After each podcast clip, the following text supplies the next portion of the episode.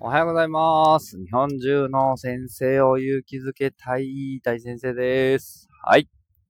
えー、今日はですね、心地の良いものという話をしていきたいなと思っております。よろしくお願いします。はい。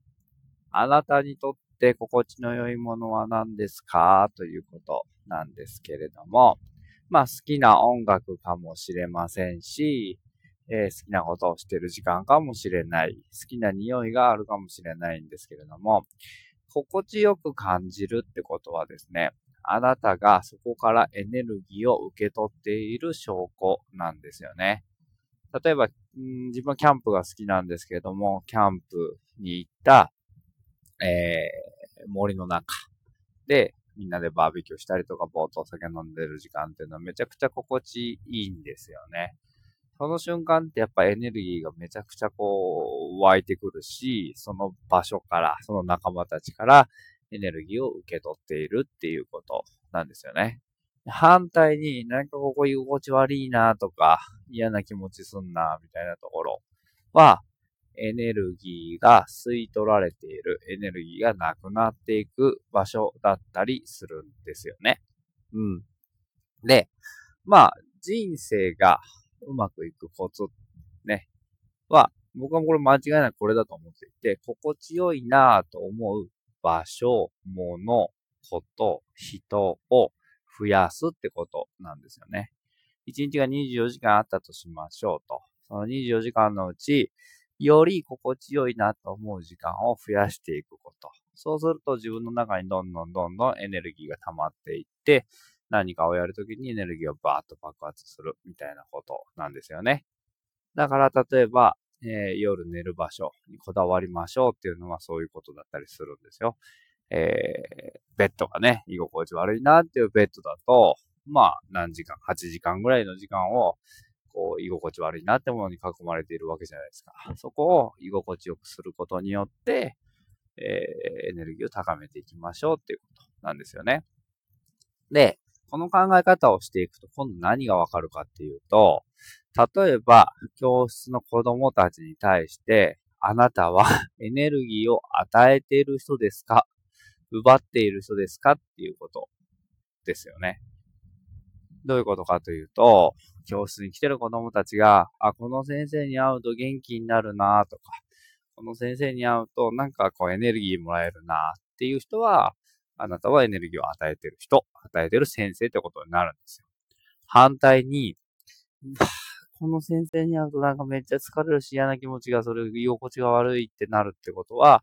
えーみんなのエネルギーを奪っているってことになるんですよね。で、この差ってやっぱめちゃくちゃ大きくてですね、この意識の差、本当にちょっとした意識の差なんですけど、自分が子供たちにとって居心地のいいね、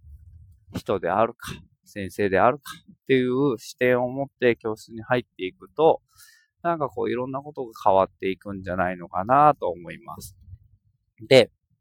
居心地のいいものを子供たちに提供さえすれば、反対に子供たちは先生に対して居心地が良くなるように、いろんなことを仕掛けてくれるし、なんかこう、っていうものなんですよ。めちゃくちゃ単純ね、これって。うん。すごくこう、なんていうのかな。当たり前なんですけど、だってさ、こう、うん、例えば自分がね、A さんからチョコレートもらったとする、しますよね。それは今度 A さんに会うときに、まあチョコレートかもしれないし、それと同じぐらいのものを返そうと思うわけじゃないですか。ね。なんかチョコレートを、ね、プレゼントされました。そしたら今度チョコレートみたいなもの、何かわからないけれども、それに近いものをちょっと返そうかなって思うと思うんですよね。これめちゃくちゃこう、至極真っ当な考えじゃないですか。これってすごい当たり前の法則で、先生が子供たちにエネルギーを与えてさえいれば、反対に子供たちからも先生に対してエネルギーをくれるっていうことなんですよね。そうすると何が起こるかっていうと、お互いにエネルギーを与え合う素敵な関係が出来上がるんですよね。うん。で、そうすると、まあ、絶対に学級ってうまくいくじゃないですか。だってみんな学校に来て居心地いいなと思って嬉しいな、先生に会いたいなと思いながら来るわけですよ。で、先生もみんなに、みんなにとって居心地のいい人であろうとか、みんながこう、楽しめるといいな、みたいなふうに思って、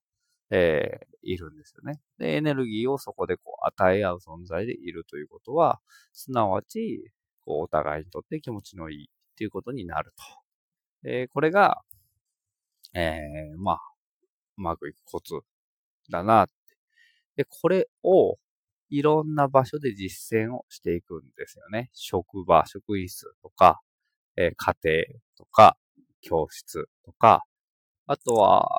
僕がよくやるのお店ですね。お店でも、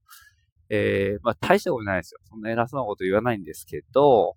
えー、この前例えば、えー、ファミマが、えー、職場の目の前にあってですね、まあそこでよく買い物するんですけど、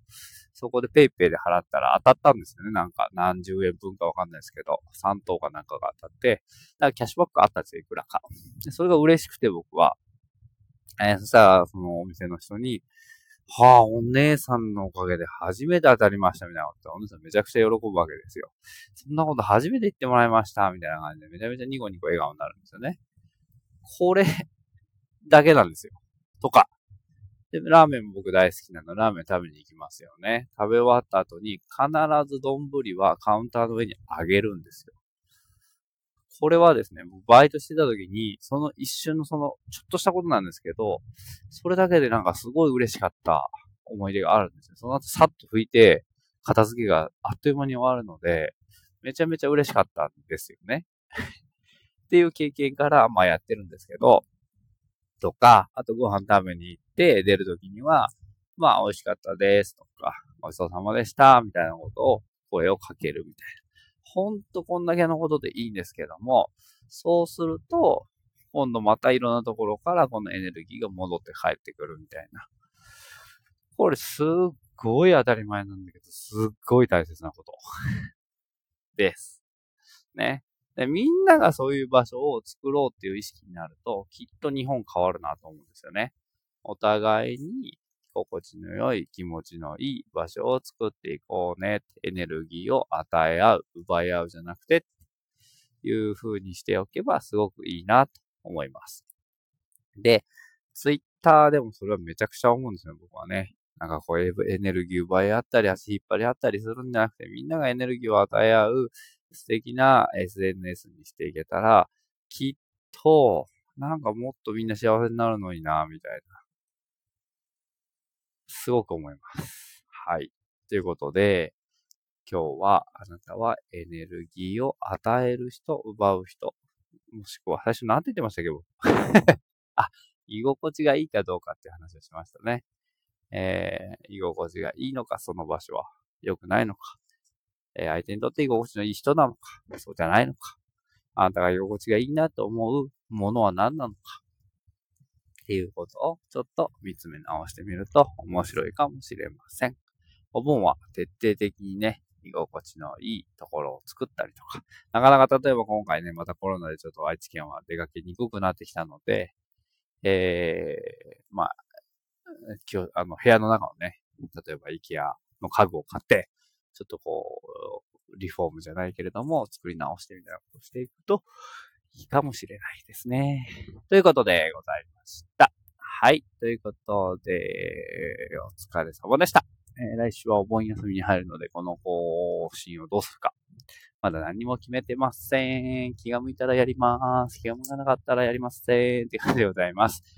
はい。ということで、エネルギーを与えまくってみてください。See you next time. Bye bye.。